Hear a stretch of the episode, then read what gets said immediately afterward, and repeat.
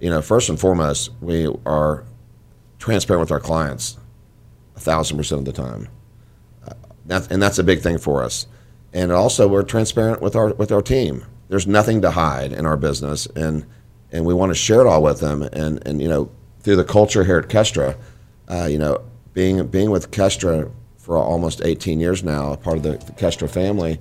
You know, I've, I've able to take best practices from other advisors. David Berman told me five years ago, you know, he shares top line revenue with his firm. And so I went back a week later and we started doing it immediately.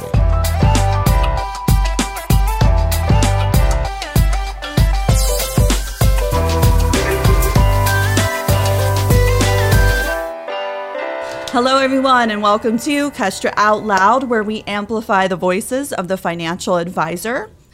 I'm Maria Bethel, and I would like to introduce my co host today, Mr. Mark Schoenbeck. Hey. hey, in the house. Hey. We have Scott Cohen in the house today, everyone. Sound effects. Yay! I want to Look thank the. Academy. Uh, it's just been a, a great year for all. Stadium seating outside of the doors today. I'm surprised the crowd is a big one today. I wasn't expecting that much. Well, they obviously love you. Yeah, we They're appreciate that. Record setting. Well, look, uh, Scott Cohen, CD Wealth in the house. Um, fantastic advisor, fantastic friend for us. Uh, your firm, obviously specializing in uh, working with individuals, nonprofits, privately held firms, um, do a lot of estate planning, asset management, retirement planning for your crew, right? yes, sir. Yeah, he's over here nodding. Good. Um, other thing that we know about CD Wealth is the entire firm is actively engaged in the community, big believers in giving back to the community, which is fantastic. You're a Dallas boy by trade or by Third generation native Dallasite. all right, solid, solid, and uh, UT grad. Yeah. Multi generation, University of Texas as well. My daughter's a freshman as we speak. Awesome. Down there. Very good. Well, hey, we're excited to have you here and, and, and want to talk to you about uh, not only your business, but then how you go about serving your clients, because we know you have many business owner clients. And so, one of the things that we have seen working with financial advisors oftentimes is that they are great financial advisors and come up through the business and learn the trade and, and learn how to help drive great outcomes for clients, but might not always themselves be as focused on running their own businesses. And we've been super impressed with how you not only wear the financial advisor and wealth manager hat, but you wear a business owner hat. So, so what what are some of your kind of key principles to running the business versus just being a financial advisor? I think running the business starts with uh, our folks that we work with. Um, you know, bottom line, every day we're there to service our clients. Uh, you know, our the roots of our firm date back to actually 1939 with my great uncle and grandfather uh, starting a, an insurance firm in Dallas, and uh, through the ranks years later, I joined and, and thus created CD Wealth Management. And back in the day, uh, my grandfather always said, "The client's right, uh, and, if, and if you can't figure that out, you don't get to work for him."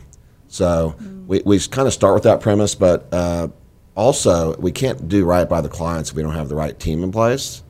And by that I mean having the, the, the right people in the right spots, but also letting them know that they come first too. Yep. Uh, we, we'll do anything for our clients, but we also have the backs of our, our employees and, our, and our, our key staff that they know that we will always be there whenever they need us. That's great.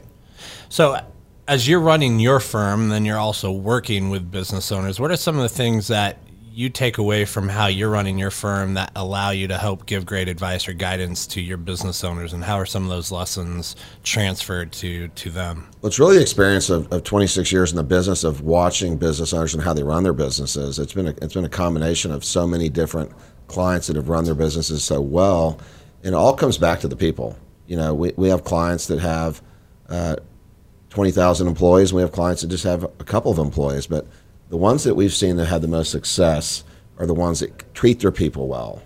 You know, like you said uh, yesterday, or James said yesterday, you know, having pictures of your families in the office. I mean, I wrote that down. We're going to go back and do that. I mean, we're always looking and observing and, and legally plagiarizing from what other businesses are doing so we can bring it back to, to our office. Yep, that's fantastic. We've had a lot of advisors, obviously, have come through the office, have seen the Kestra family wall, one of the great best practices I've seen many of them take is not only do they go back and, and try to bring their employees' families to the office, they're doing it with their clients. So, so many of their clients and business owners are focused on living life and getting the most out of all of the things that they've they've accumulated over the years uh, from a wealth management perspective. And so we have a lot of advisors who ask their clients to send in pictures from vacations or graduations or retirement parties, and they create a whole wall in the office of the life events that are most important to their clients. Something about yeah, absolutely. So we'd like to um, talk about metrics next because your firm does this phenomenal job of taking your business metrics and reviewing them on a weekly basis like you're doing this weekly. And we would like to know in your experience um, what are the top three most important business metrics that business owners should track and why those are so important? Well i think it's not which three are the most important. I think it's define which three are important to you. Mm. um, i'm a 15 year plus member of the Strategic Coach Program, and they have something called the five dials, and, and I've dialed it down to the, the three things that I need to see every week for me. But we've also integrated within our, our company that everyone has to have things that they need to see every week. You know, everyone has their personal dashboard. So I believe in dashboards. I know y'all do as well too, because y'all right. have very. I, I, by the way, I love the Kestra dashboard. There are things that I need on a daily basis. I can just go to my dashboard at Kestra. But for, as a business, we have a weekly team meeting where we have our dashboards that we can all look at together. And then on, on a daily, we have we have team huddles, and, uh, and you're looking at your micro dashboards. And so it's just something that you can just put everything else aside and say, what's going on in this area? Like, for, for example, in a firm like ours, what was our assets under management last week? What is it this week? Yep. You know, what, what new money came in? What money went out and why? Did someone need to purchase another home? Um, you know, these are the things we, we you know we, we can dig behind every one of these things. That's when Mark's in our office and he's asking us questions. We know these answers because we're looking at it every week. I, you know, the day before our team meeting, we all get team meeting reports, which behind all the dashboards, you can dig as deep as you want. So when we're in the meetings, we're not stuck in the weeds with these long reports. Right. It's kind of like a consent agenda type of a meeting. Interesting. So you know, having had some of these conversations with you, I think one of the things that I've also been really impressed with uh, related to the dashboard concept is the level of transparency that you have with the entire organization. And so, oftentimes, a business leader might want to keep the cards hidden from the rest of the organization. Share with us a little bit your, your views on transparency, the power of that transparency uh, with your staff and, and the impact that that has and and how they view their day? You know, everybody has their pillars in their business, you know, honesty and confidentiality. You know, those those there's no bending there, but also transparency. You know, first and foremost, we are transparent with our clients a thousand percent of the time. Uh, that's, and that's a big thing for us. And also, we're transparent with our with our team. There's nothing to hide in our business, and and we want to share it all with them. And and you know, through the culture here at Kestra, uh, you know, being being with Kestra for almost 18 years now, part of the, the Kestra family. You know, I've, I've able to take best practices from other advisors. David Berman told me five years ago, you know, he shares top line revenue with his firm, and so I went back a week later and we started doing it immediately. Yep. And and all the bonus and goals that are based are top line revenue.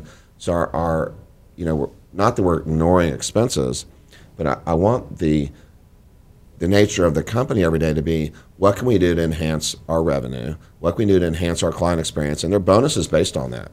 Right.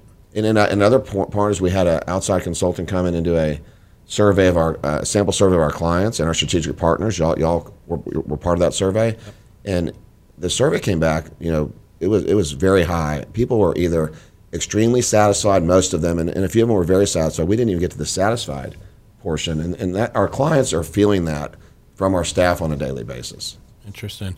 So if if you were gonna coach up a, an advisor who might not be as transparent with the, the metrics and the numbers of running the business and if they were having some apprehension around that in fear around oh my gosh what's my staff going to think or say when they when they see all of this what, what, what advice would you give them to kind of get over that mental hurdle I would, I would, I mean, I'm pretty blunt, so you know, I would tell them to get over it first. I would just say you need to get over it, but then, but then I would say, you know, I, I would sit back a second and be a little more sensitive, and say, uh, let's talk. You know, ask them what what's holding him, what's holding him or her back, uh, what's what's their, what are they objecting to here? Because the staff that they have working for them, they're highly trained, they're educated, they're sophisticated, they know this probably anyways within Right. you know within a, a range, but by sharing, you're gonna by opening yourself up and sharing, you're gonna you're gonna bring a closer knit family in your company. But I mean, I, I would I'd push them to do it. Yeah. Excellent. I'm a little curious now um, when you're talking about how much that you are sharing with your staff.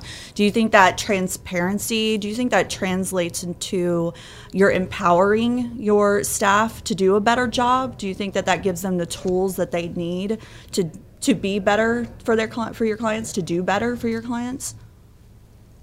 Uh, short answer is yes. Um, I think that the, the collaboration always wins uh, when you're inc- when you're inclusive. We're, we're a very inclusive environment.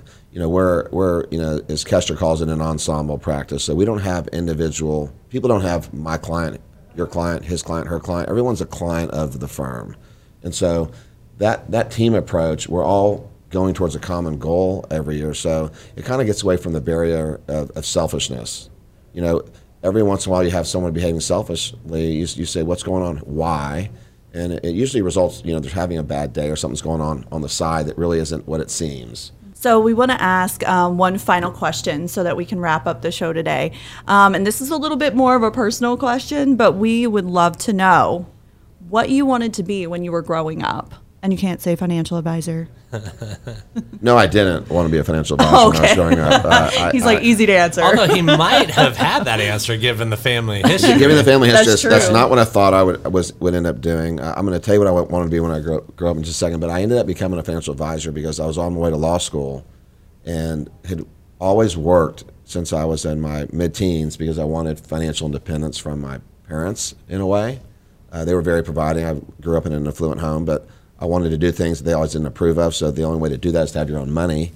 And so um, I definitely want to know more about that. yeah, and, and so uh, instead of going to law school, I was uh, a friend of mine. We were uh, uh, after college, like, why are you going to law school? You like to work because you got this family business, and so I thought it'd be a good idea to go to the family business. And my grandfather told me no, that uh, there wasn't a place for me in the foreseeable future, and him a decade.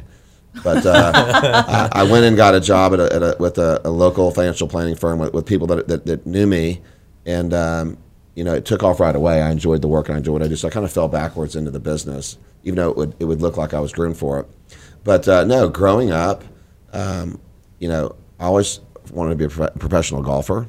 Um, I, I played a lot of junior golf uh, around North Texas, around the state, and, and nationally. Um, and uh, but when I was about, when I was 16 years old, I was in a tournament, and uh, when I was playing, you know, a good score for a, a teenager was like 74, 73. It, it wasn't 62, 63.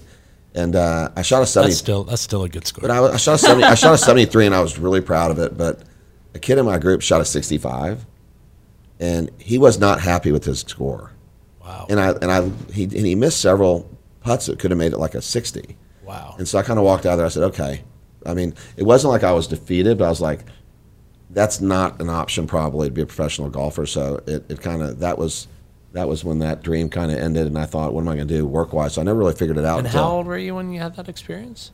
I think I was 15 or 16. Wow. it was uh, it was an eye opening experience because when I was from from seven eight years old, I wanted to be on the I wanted to be on the professional golf tour. Uh, my dad was luckily enough to be invited to the Masters in 1979, and he uh, and back then I think it was loose around the ropes, and he ended up hanging out with Tom Watson while he's hitting balls at the end. So called me up. Tom Watson's this great guy. So Tom Watson became my, my golf hero Wow. and uh, I always loved golfing, but I always thought, man, that'd be nice to be able to play and have someone, you know, you know, be able to play all the time. But you know, you, you kind of run up against, you know. And by the way, the kid that shot that score, he, he didn't make it out of college playing Wow. golf, so it, it just it was an eye opening experience. So I ended up falling back on on work ethic. So this has nothing to do with transparency or Yeah. metrics or being a financial advisor, but as a parent, right? You- Yeah. You're a parent. I'm a Sure. parent. Um, you're Maria's parent. it like that, that moment of clarity for you of like, okay, this thing I have dreamt about for so long is not going to come true. Like looking back on it now, right? The, the, the, the, the candor that I love about you, you clearly had with yourself, but like, I, I just think about my daughter having a moment where she would realize, okay, maybe I'm not going to play soccer in college, which is her big goal right now. And as a parent, I would want to be like, no, just work harder, go do it. Right. But they, they, like, so how did I how had do you- to play golf in college, but it, it wasn't. I never. My dream was never to play golf in college. My dream was to. I mean, when you're nine years old and your dad goes to the Masters and you watch it on TV, you fall in love with the game. And I, I was like, I want to be a professional golfer. Right. I mean, I, I had big aspirations, but when it when it became a reality that it wasn't going to be from a lack of effort, Right. just didn't have it. Right. And so, um, you know, I just, it, just, it was just, it, but it wasn't, uh, it's not a moment in my life where I feel, you know, it was, I was let down. It was just, it was kind of eye opening. And, uh, you know, I transitioned from there and, and into, into working. You know, I, I, I went, instead of golfing all the time, I would golf, but I'd, al- I went and got jobs. And so I, I really found out that I, I liked working. I fell in this business because it was, it was an easy place for me to land out of college just to work because I was supposed to go to law school. And I, I was tired of, I didn't enjoy school, and law school's like you know school on That's a lot of steroids. and so, you know, That's a lot of school. Yeah, but you know, but you know, I, I, I my my daughters are all they all compete, and, and my oldest was you know a lot of soccer, and my my middle's you know uh, captain or one not captain but officer on our drill team. My youngest plays sports as well, but you know I've always encouraged you know what I've encouraged them to do with, with sports is is never give up on your dreams, but but at home it's you, you need to go out there and have fun and smile. If I see you having fun, I see you smiling and laughing out there, you can keep doing it as long as you want. But Right. the minute it becomes a job Right. is when when I tell them I, I'm going to cut it out. Right. Yeah. That's our mantra. Yeah, Play hard, have fun. have fun. You do those two things, nothing else matters. Yeah, that's it. Well, Scott, we really appreciate you taking a little bit of time with us to share some of your perspectives and, and insights. This has been a great conversation. Thanks for having us, and, and, and on behalf of all of CD Wealth, we appreciate everything that y'all do. Um, you know, I'm here right now, but our team is really enjoying the relationship and all the work that y'all have done to, to put the, yourselves in the place that you are, and I've never seen it better. So, Yeah, we appreciate God- it. Great to hear. Godspeed. Thank Appreciate that. you. Thank you. Work hard, play hard. Woo!